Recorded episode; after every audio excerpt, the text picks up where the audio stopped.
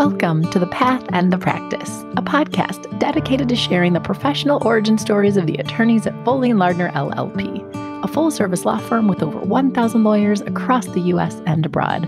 I'm your host, Alexis Robertson, Director of Diversity and Inclusion at Foley. In each episode of this podcast, you'll hear me in conversation with a different Foley attorney. You'll learn about each guest's unique background, path to law school, and path to Foley and Lardner. Essentially, you'll hear the stories you won't find on their professional bios. And of course, you'll learn a bit about their practice. Now, let's get to the episode.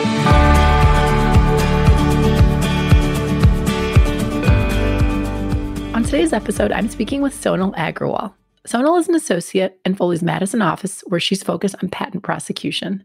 We begin our discussion with Sonal talking about growing up in Jhansi, India, and tracing her path to moving to the US to attend graduate school and receive a degree from the University of Wisconsin in electrical engineering.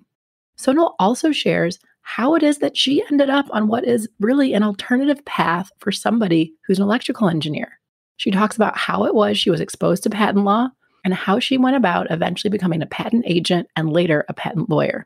Sonal also reflects on attending law school with two small children while working full time as a patent agent and commuting between Chicago, where her job was, and Madison, where she was attending school. You'll also hear in this conversation, and I'm candid about it, I am intimidated by lawyers who have technical degrees. I do take a moment to reflect on my very limited experience working on a patent related matter as an associate. And I feel the need to make this clarification because lawyers, we are about precision, and you will catch me on this. I mistakenly characterized that case as a trademark case when in fact it was trade secret misappropriation. So I wanted to clarify that for you all. But as you listen to this, I hope you really enjoy Sonal breaking down a lot of aspects about patent law for me, a bit of a novice, but also the insight and advice she gives on ramping up so that you can even gain the expertise to learn, to read, to review patents, and to prepare patent applications. And also for law students, as usual, for the path and the practice. This is also jam packed with some great insight in navigating the law school process. I hope you enjoy the conversation. Hi, Sona. Welcome to the podcast. Hi, Alexis. Thanks for having me. All right. I have to ask you to do the same thing I ask everyone to do. Can you give me your professional introduction? Yes, definitely. So, my name is Sonal Agarwal. I am an associate in the Madison office of Foley and Lardner. I focus my practice on patent prosecution, specifically in the electronics, uh, computer software, um, electromechanical, computer hardware areas. Education wise, I have a bachelor's in computer science from a university in India, a master's in electrical engineering from the University of Wisconsin at Madison, and JD from the University of uh, Wisconsin Law School. Well, I'm really excited to ask you about all of those things and how it is you ended up with those degrees and those areas, which I will admit to someone like myself with completely non-technical background, you know, also a fellow JD, but someone who went to law school or who went to undergrad and got like basically a pre-law degree, uh-huh. a philosophy and poli sci degree. I excited to get into the more technical aspects of your expertise as well. But before we can, let's start at the very beginning. Sure. Where did you grow up? Where are you from? So I grew up in India. Uh, that's where I was uh, born and raised. Uh, I went to I did my undergrad there in computer science, uh, like I said, and then I moved here for grad school. Okay, so tell me more about India. And this is also where I'm going to profess all sorts of ignorance about the country. But I think that's important because I'm going to ask you to sure. make me sound, you know, like I, or actually tell me a lot more so that I can learn. But so where in India did you grow up? Where was your, you know, hometown there? So I grew up in a really small town. Uh, you've probably not heard of it. It's it's a historical town.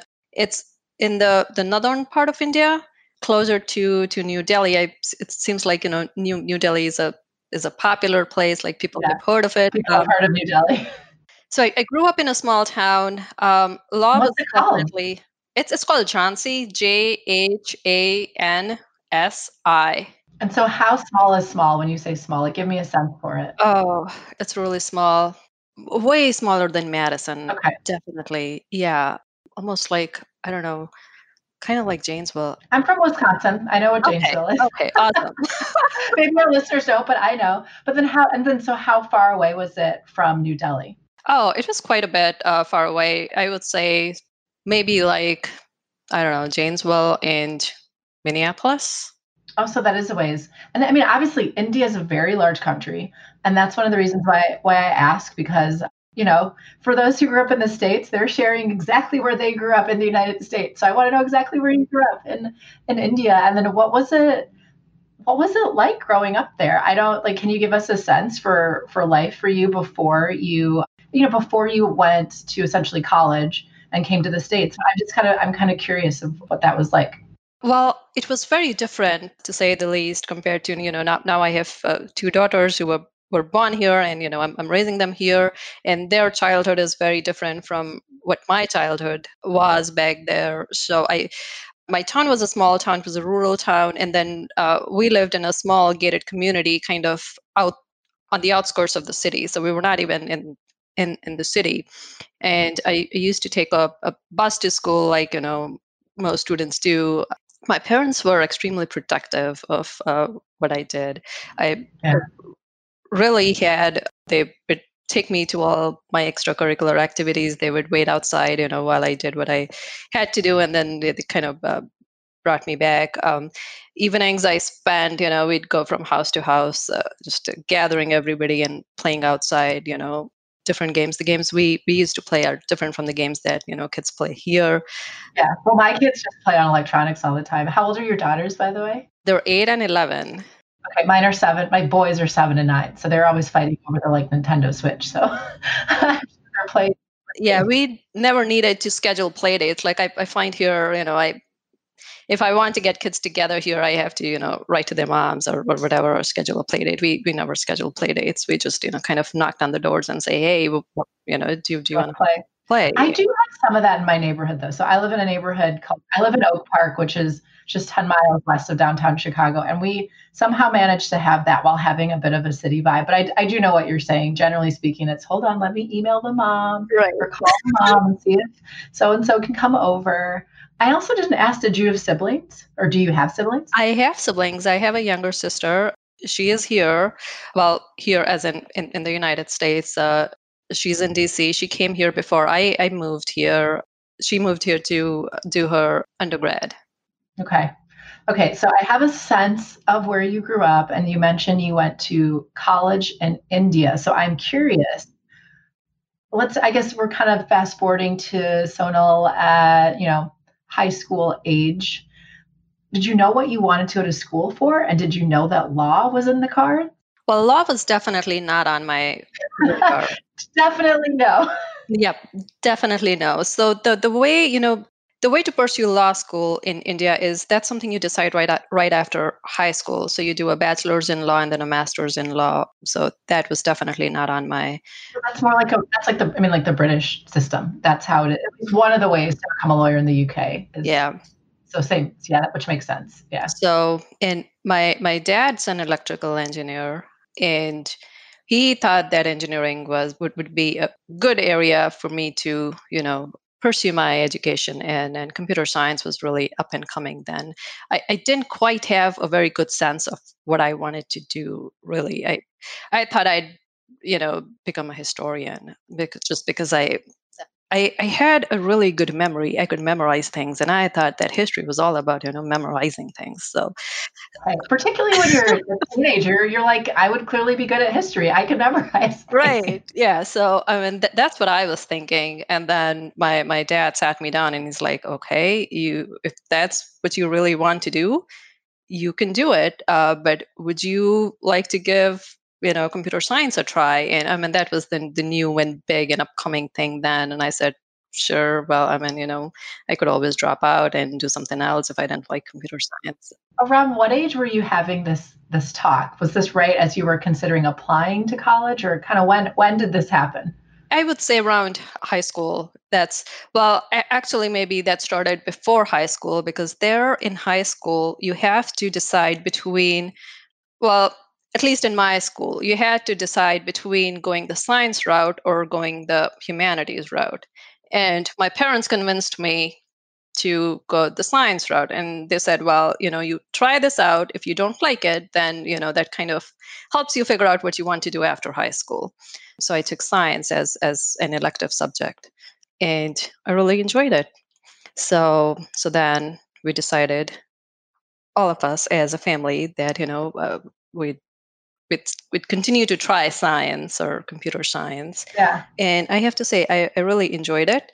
Um, and there's a little bit of a difference uh, in undergrad education there versus here. So here, you know, most undergrad pr- programs are like four years.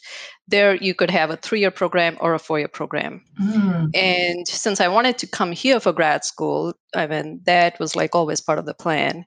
And I knew I needed a four-year program to for grad school. So, uh, Okay. I mean, I, it was kind of, you know, my decision was made at that point that it would have to be a four-year program, and a four-year program is is an engineering degree. But I need you to catch me up. You said coming to the US for grad school was always the plan. It was always the plan. Tell me Yeah. about why was that the plan? How did that become the plan? Well, I guess I always wanted to come here. Uh, I had relatives here who would, you know, come back to visit us uh, once a year, twice a, or once every two years, or, or whatever. And they had such wonderful things to say, and it just sounded like fairyland to me. I mean, you know, I, I was a, I, I was a kid, like you know, five years old, six years old, wha- whatever, and they would bring all these gifts for us, and I was just fascinated. I'm like, that's where I want to go. So and and then I had friends who had come here for grad school and stuff. So I I, I thought you know may, maybe that'd be a good way for me to go there. So Okay, we're going to talk more about that, but I just want to make sure I'm following. So, like you said, at least as a, a teenager, you were like, maybe I should do history, but your dad sits you down and is like, why don't you try right, more of a science path in essentially high school? But for college, why don't you focus on whatever you would need to do to become an electrical engineer? Then I know you added in the part about it definitely being a four year program yes, so that you could, you know, more easily transition to a, a grad school in the US.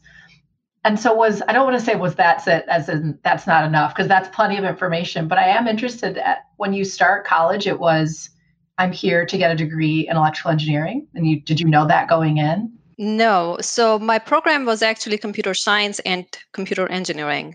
Uh, Ah. so. uh, It, it was a combination of computer science, mostly computer science with a little bit of uh, computer hardware mixed in. So it was interesting, but I think by the end of it, I, I kind of I, I couldn't see myself, you know, in that area long term. And I, I really did enjoy the computer hardware aspects of of my program. So that's why I switched field from computer science to computer engineering or electrical engineering. So my program here was computer ah. and Oh. electrical engineering. So that's when I decided to switch programs. I did have to take some extra classes to kind of catch myself up on, or there were some prereqs that I had to satisfy before, you know, starting grad school here. And a few more nuts and bolts questions. Remind me again, where where were you in college in India? What was the name? I'm going to spell it out first. Uh, G W A L I O R, Gwalior. Gwalior. Yeah, it was like, I don't know, not too far away, um, maybe about 50 miles away from my hometown. So I, Oh, I would, so it wasn't that far away, and I, I would come Okay. back home pretty frequently, you know. Okay, So, so you're at Gwalior, as you said, you realized you didn't really love the area you've been focusing on, and so you made you switched I switched. areas of focus. And here's where I profess more of my ignorance, but I think it's important that I do that. What did you think you would be doing with the degree? And I realize you decided that you wanted to change it a little bit, but initially between focusing on that in college and then knowing you were going to get a master's or you know hoping to get a master's, what was the hope in terms of the type of work you'd be doing once you finished school? See, I, I didn't have a good sense. I just knew that if I continued in computer science, I'd be programming. I couldn't see myself programming for the rest of my career. I mean, it, it was interesting. I, I, I was good at it, but it just wasn't, you know, fascinating enough for me. So, and I, I thought like, you know, computer hardware, computer engineering, the, the inner workings of, of a computer, that, that was more interesting. So, so that's what really made me change my mind and kind of, you know, do a 180 on computer science. It's so funny. So, so for someone like me, who, like I said, came from more that humanities bend, I'm like, is it a 180 though?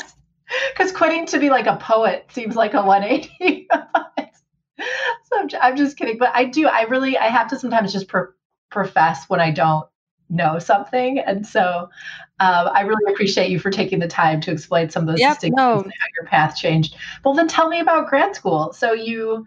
I'm assu- are you still in college when you start applying, or what was that process like for you? I was not in college. Well, maybe I was. or maybe not. I think I had graduated. I, I had graduated and I had started applying. I, I sat for the GRE.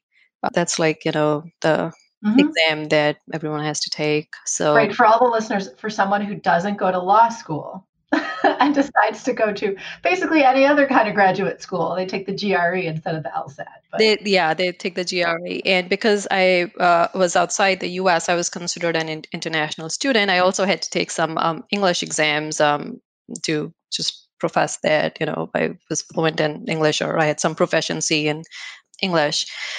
I was also dating my well now husband at the time so i only applied to madison because he he was here Oh. I was there. Well, that streamlined the application process for you, didn't it? it no, it, it certainly did. And actually, grad school is what, you know, kind of uh, brought me and my husband together because he was already in grad school here. He was graduating. Our, our parents sort of played matchmaker mm. and said, Why don't you contact him? You know, he's gone through this process. He knows exactly what to do and how to apply and what not to do. So they were pretty insistent. So I did and they maybe had some ulterior motives in asking they, you to contact them. they did, but they I mean they did not tell me that though. So I thought their intentions were all noble, which which they weren't. Which but they were in a way. Look, it all worked out. Okay. So, but you apply at yes. Madison, and I keep asking you to repeat the areas of focus, but just to make sure I'm following the thread.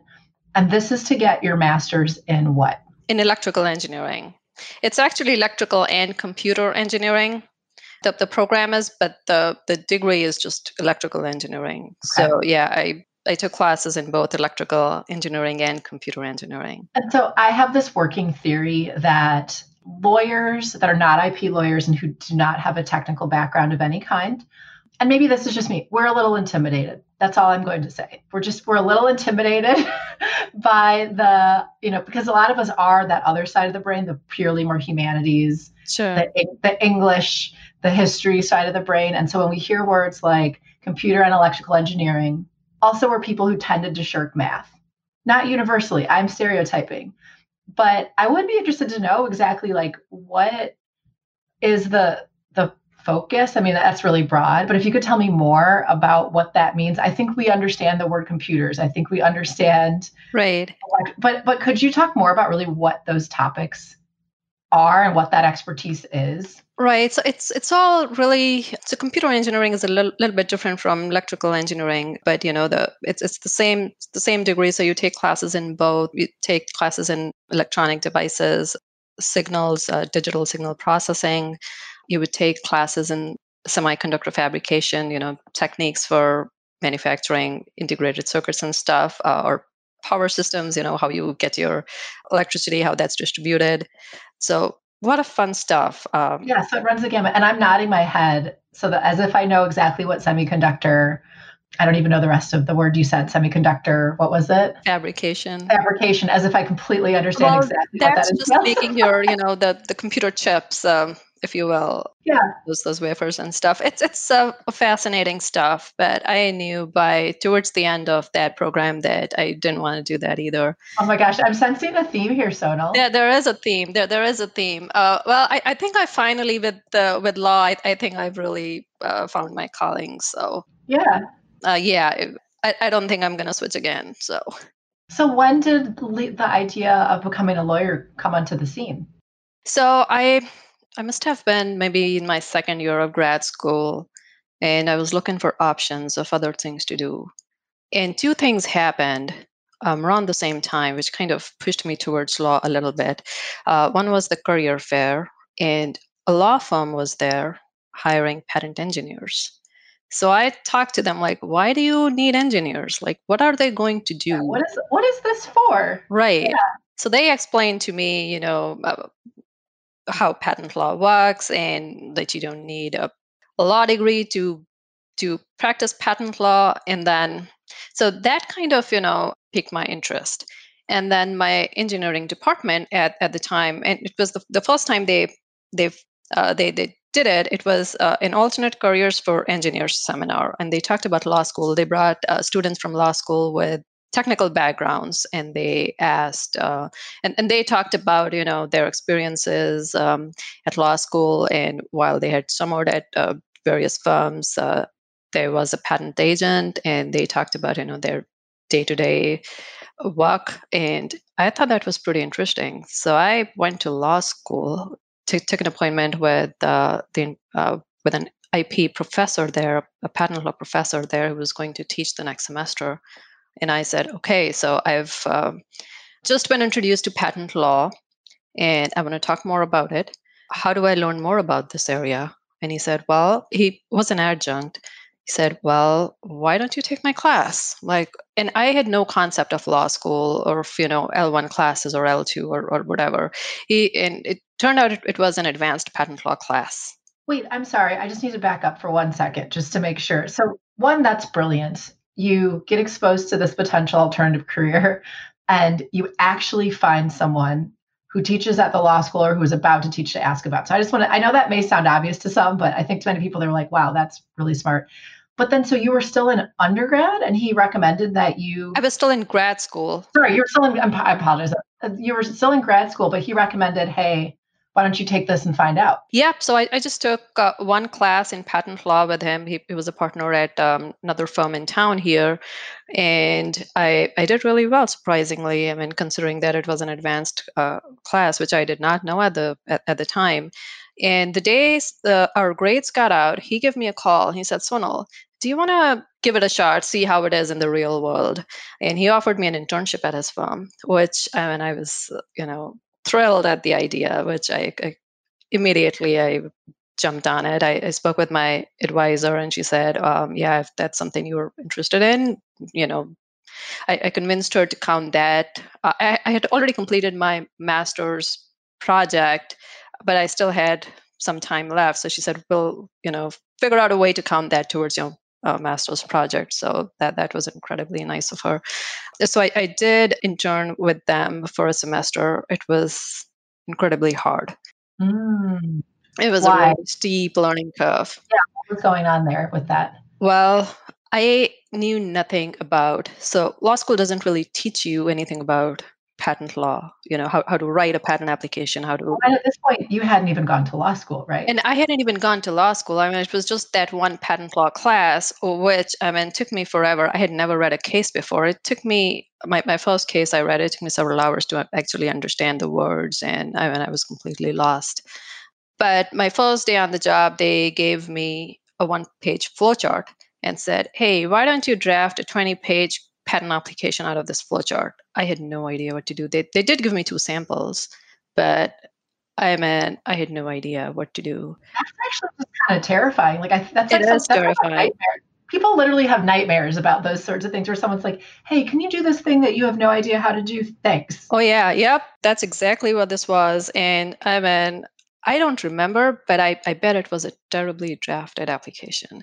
And I, I was really lucky. My mentor there was a fantastic guy. He he's he's really taught me most of my patent drafting skills. Uh, he he was a stickler for things, and uh, he's I mean I you know he, he's the reason why I am good at drafting. If, if I say so that myself. But yeah, no, things got easier as I learned more about you know different technologies and how to write an application how to write an office action response. And this is all just during that internship. It like is all during all that. yep. And then after i graduated they offered me a full-time job and i was really liking what i was doing. So i kind of stuck around. And that would be as a patent agent. That would be as a patent agent. I, I sat for the patent bar uh, passed the patent bar to become a patent agent.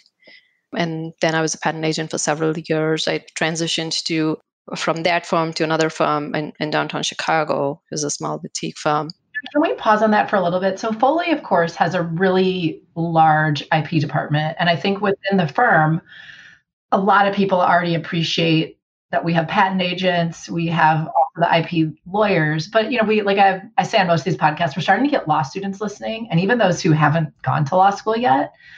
And you did say how essentially you can be a patent agent, which in many ways is practicing patent law without, but you don't need to be a JD. But could you just go into a little bit more about the distinction between a patent agent and a patent lawyer? Sure. So, to be able to practice patent law, all you need is a science background, a hard science background, and you need to pass the patent bar to be able to practice before the United States Patent and Trademark Office. So I had a science background. I, I, passed the bar to become a patent agent. What a patent agent does is very similar to what a patent attorney does for the most part. The, the only difference is they can't do things that are considered the practice of law. So they can't render legal advice, for example.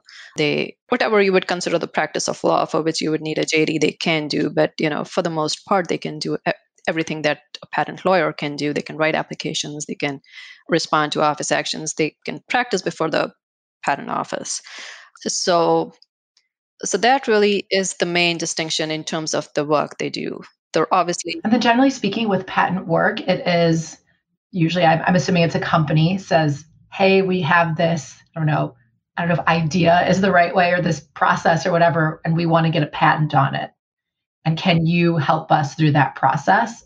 Is that that's that's usually that's usually how it goes. It it could be a, a small company or a large company or an individual inventor and they say oh i have this you know this great idea. I don't think anyone has done this before and i want your help in protecting this idea so that you know nobody steals my idea. And and that's where patent attorneys or patent prosecutors come in.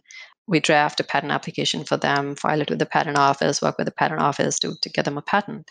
Well, and I'm sort of laughing to myself because um, through this podcast, I think listeners are really just going to learn a lot about Alexis Robertson and the things I'm comfortable with or the experiences I had as a, a young lawyer. But as a junior associate, actually, my first case out of law school was on trademark misappropriation case. So it was a combination of litigators that did not have any IP background as well as patent litigators. But there was a reason for me to look at a patent. And they're actually quite intimidating for somebody with no background. They're actually quite intimidating even for a new associate with a science background. I mean, I I know it was for me. I had never seen a patent before, like you know, and all of a sudden I have this document, and they're saying, "Oh, you know you need to read it understand it and come up with how our invention is different from what's in this patent mm-hmm. so the only thing I knew was a lot of patent attorneys that I'd encountered up till then had um, markers or color pencils in their office. And I was like, well, let me get my markers and my color pencils. I had no idea what was going on. And we can get back to how clueless I was. But what I want to do is talk more about why then did you decide to go to law school? But I want to bookmark the coming back to the that steep learning curve and how intimidating it can be to be sort of handed a pat- patent. But let's talk about it again after we get you through law school. So you're a patent agent for a number of years, but at some point you decide I'm going going back to law school.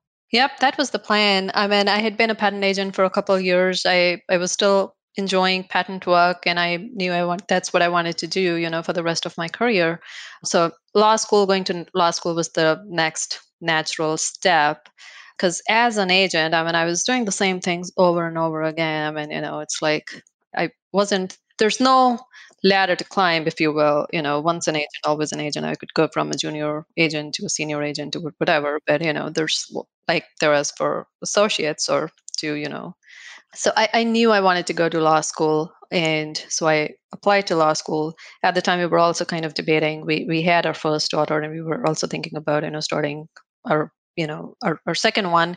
So I uh, postponed a little bit uh, so we could you know complete our family before I started.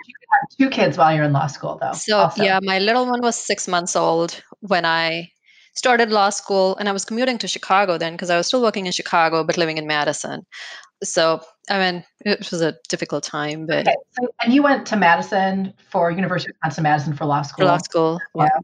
Okay, I'm sorry. You just said you started law school with. If your little one was six months old, then how old was the older one at that time? Three. Okay, so you started law school with your three-year-old, your six-month-old, and while still commuting to your job in Chicago. Yeah. Just so I set the scene.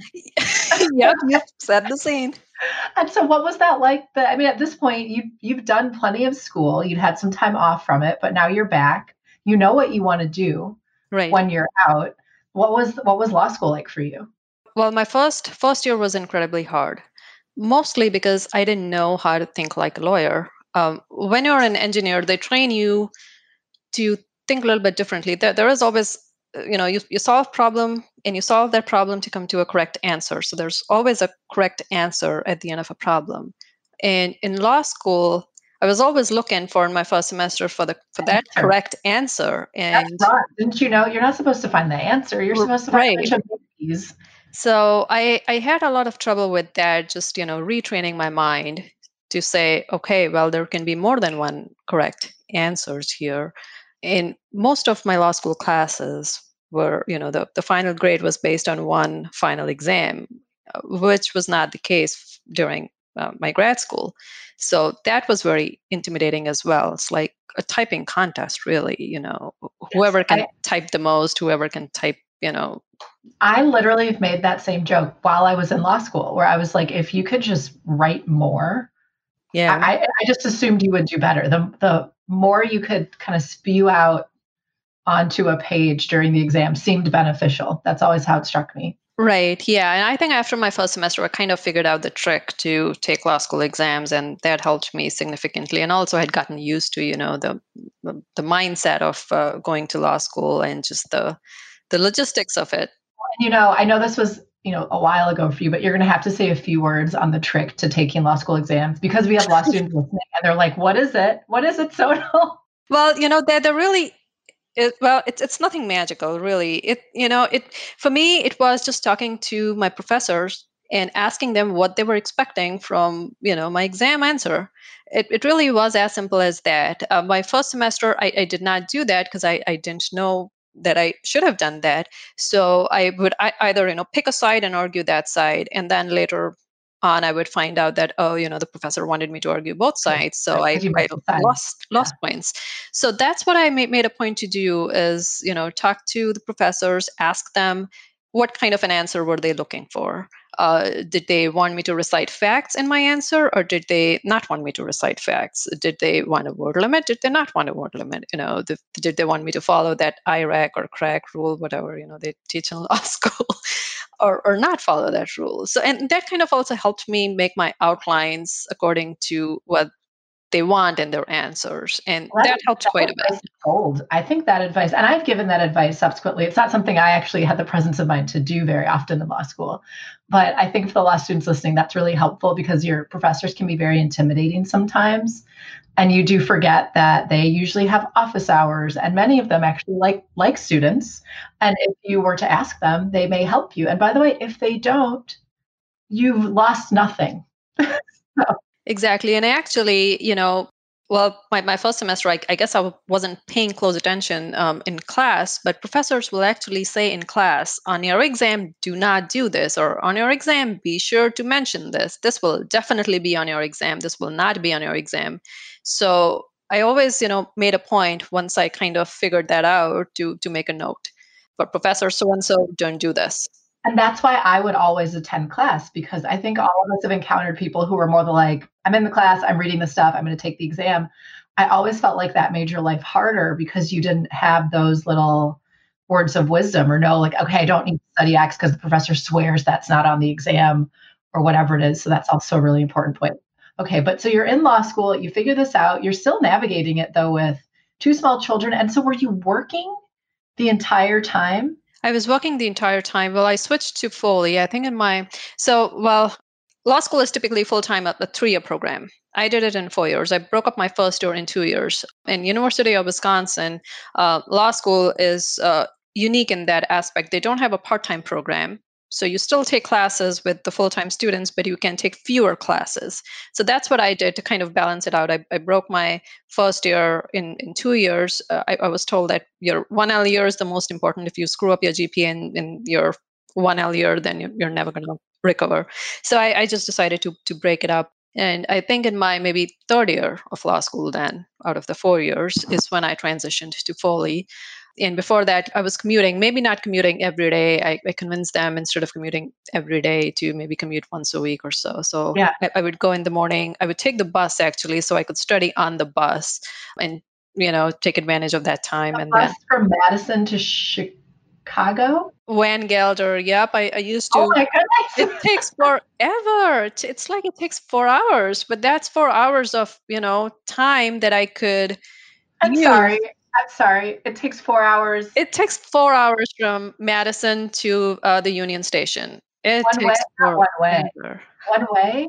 One way. So You that's like that in twice. I would do that. Yeah, it's like eight hours. So once a week, eight hours of my day were spent in the bus. I would take a really early morning bus, like before sunrise. So I'd be there early morning, and then I would take I don't know a, a late night after five bus to to be back. So Oh. so those were really long days.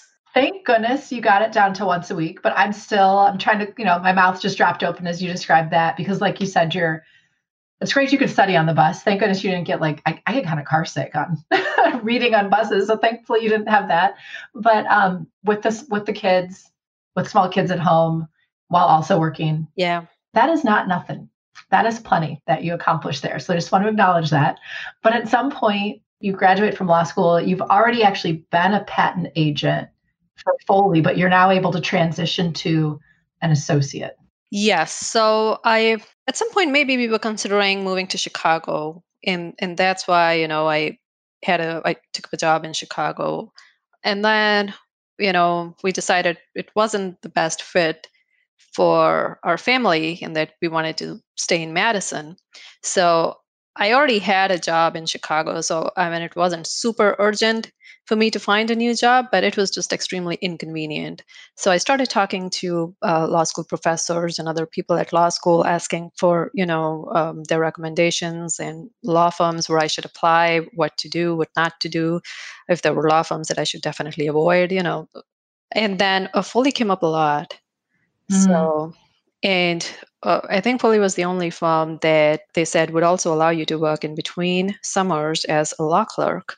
And I definitely wanted to keep working. Oh, and I think I actually messed up my understanding of that. So you were an agent at a different firm that was in Chicago. I was at an yes, I was at uh, a different firm in Chicago. and then you were a summer associate at Foley during law school, but then you were able to stay on as a clerk in between. Yes, And I see it summer associate again. So, oh, that makes a lot. That's fantastic, though, that it could work out. it That yes, it worked out that way. yep. It it was. Uh, I mean, it, it was a lifesaver, really. I mean, that commuting to Chicago was uh, just I had to stop you when you said four hours. I was like, just one direction. just one direction yeah but it would it was good uninterrupted you know time that i could read for for you know my classes and stuff so it, it was you made use of that. Well, and so now you've been at Foley as an associate for about four years. yep four years and then two years as uh, a summer associate and then a law clerk so So uh, lately, un- unfortunately, I hope people aren't frustrated with me, but I get so caught up in people's path that I sometimes forget to ask them about their practice. so I would love if you could tell us a bit about what, what your practice is like as an, as an IP associate in Madison. Sure. Yep. So I, you know, the, one of the great benefits of Foley is I can be in Madison and yet work with clients and colleagues across the country. So I, I work with partners in several different offices of Foley. Um, I have clients that are spread out throughout the country, and and most my most of my days are spent, you know, um, writing a patent application, patent counseling, talking to clients about their inventions. And it's all usually within the same, of course, the same the same sector where you're able to apply your Yeah. background. And electronics a safe way to say it? Or I have to say electrical engineering. I don't know the right way to characterize it. Electronics. So yeah, I, I think that's how the firm characterizes it. It's it's an electronics. So I'm, I'm part of the electronics practice group, and that kind of Yeah. encompasses software, hardware, electromechanical, encompasses uh, areas that are not biology or chemistry or not hardcore mechanical. Well, I put a bookmark in something and I do want to get back to it, even though we're getting closer to our time. Sure. So you talked a bit about just the really steep learning curve yeah. Of navigating a patent. And I know for you at this point, by the time you became an associate, you had a lot of time looking at patents because you've been an agent for a number of years. But do you have any recommendations for somebody who either is aspiring to do IP or maybe, you know, they're a new associate? At, and even if it isn't how to literally read the patent, because of course we can't go into all that here, but should they ask others, like seek mentors? Like what do you, what do you do to close that gap? Well, I, you know, there's no, really no shortcut to that. You know, you, you really have to write applications. Or that that's really the way to learn and improve. So there's nothing that anyone else can do to help you improve. It's it's all about you know um, getting in the weeds and getting to time. It's just the time. It's just the time. Yep. It's it's all on the job training. But uh, one piece of advice that I got when I started at Foley from my Madison colleagues was to diversify my docket.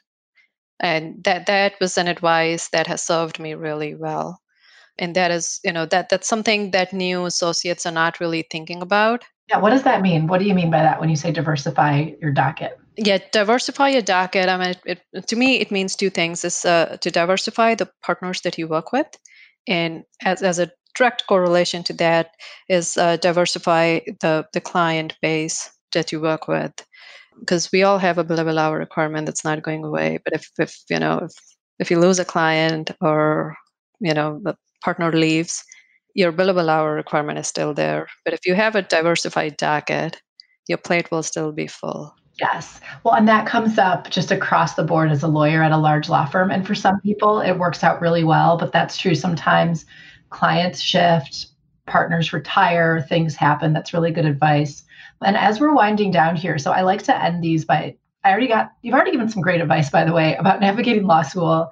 What you just said about diversifying your, your practice, I think applies often no matter what practice you're in. But I'm wondering if you have any other sort of final advice or observations on your career path, particularly speaking to law students who may be listening in terms of if they want to, you know, have an IP career, are there things you would recommend? Or maybe it's not even that. Maybe there's something else that, you know, you'd like to reflect on in our final minutes together. I don't think I have any specific advice really. One thing that I get asked a lot by law students is how do I know what area to choose?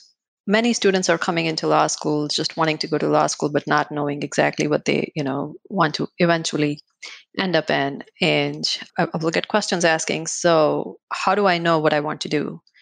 And you, you really don't. And that's okay. I mean, that's that's the beauty of law school, right? You have the option of taking all these different classes, um, participating in all the different clinics, and summering at different firms, and that kind of helps you figure out what you know you're interested in, what you're not interested in. So I, would say just go with the flow and don't stress that, you know. That and try some things. I also hear you saying, yeah, try, try some things. And so for you, you've given such really good, pragmatic advice that I think to you seems extremely obvious because they are the things you did in life, such as seeking out a professor when you were in um, graduate school to learn about IP, such as going to your professors to talk about exams. But I really do think we sometimes forget those steps. Like we just forget that that's available to us. So I hope, if anything, for the law students listening, that this is a reminder. Oh yeah, that there's some, just just ask some people. Just ask, right? And people are more than willing to help. You know, I mean, a really simple thing is just to you know, if you're interested in something, just uh, send an email to to an, an, actual practicing lawyer and say, hey, can we have a cup of coffee? I'm interested in knowing more about your practice. And I've done that before. I, I know of uh, other friends who have done that before. I get emails like that. I've never refused. No, nobody ever refused. You know, when when I was asking them, it's just a great way not only to build relationships, but also to get to learn about the, a practice. Yes. It's so important, so powerful. And of course, we're now in this COVID era. So maybe that coffee becomes a phone call. Or yeah, or, or something. Yes. Yeah same rules apply. And with that, Sonal, I, I just want to thank you so much for taking the time to join me on the show. And I know you just mentioned this, but I just want to make sure that if listeners are interested in reaching out to you, can they feel free to track you down on Foley's website? Oh, yeah, definitely. Yep, definitely. Yep, I'm always willing to chat. And thank you for having me, Alexis. The pleasure was all mine. Oh, thank you so much, Sonal. Thanks so much for listening to my conversation with Sonal. I am delighted to add this update to her podcast episode, which is that as of February 2022, Sonal was promoted to senior counsel at Foley and Lardner. Congratulations, Sonal. Thank you for listening to The Path and the Practice. I hope you enjoyed the conversation and join us again next time. And if you did enjoy it, please share it, subscribe, and leave us a review, as your feedback on the podcast is important to us. Also, please note that this podcast may be considered attorney advertising and is made available by Foley and Lardner LLP for informational purposes only. This podcast does not create an attorney client relationship. Any opinions expressed herein do not necessarily reflect the views of Foley and Lardner LLP, its partners, or its clients. Additionally, this podcast is not meant to convey the firm's legal position on behalf of any client, nor is it intended to convey specific legal advice.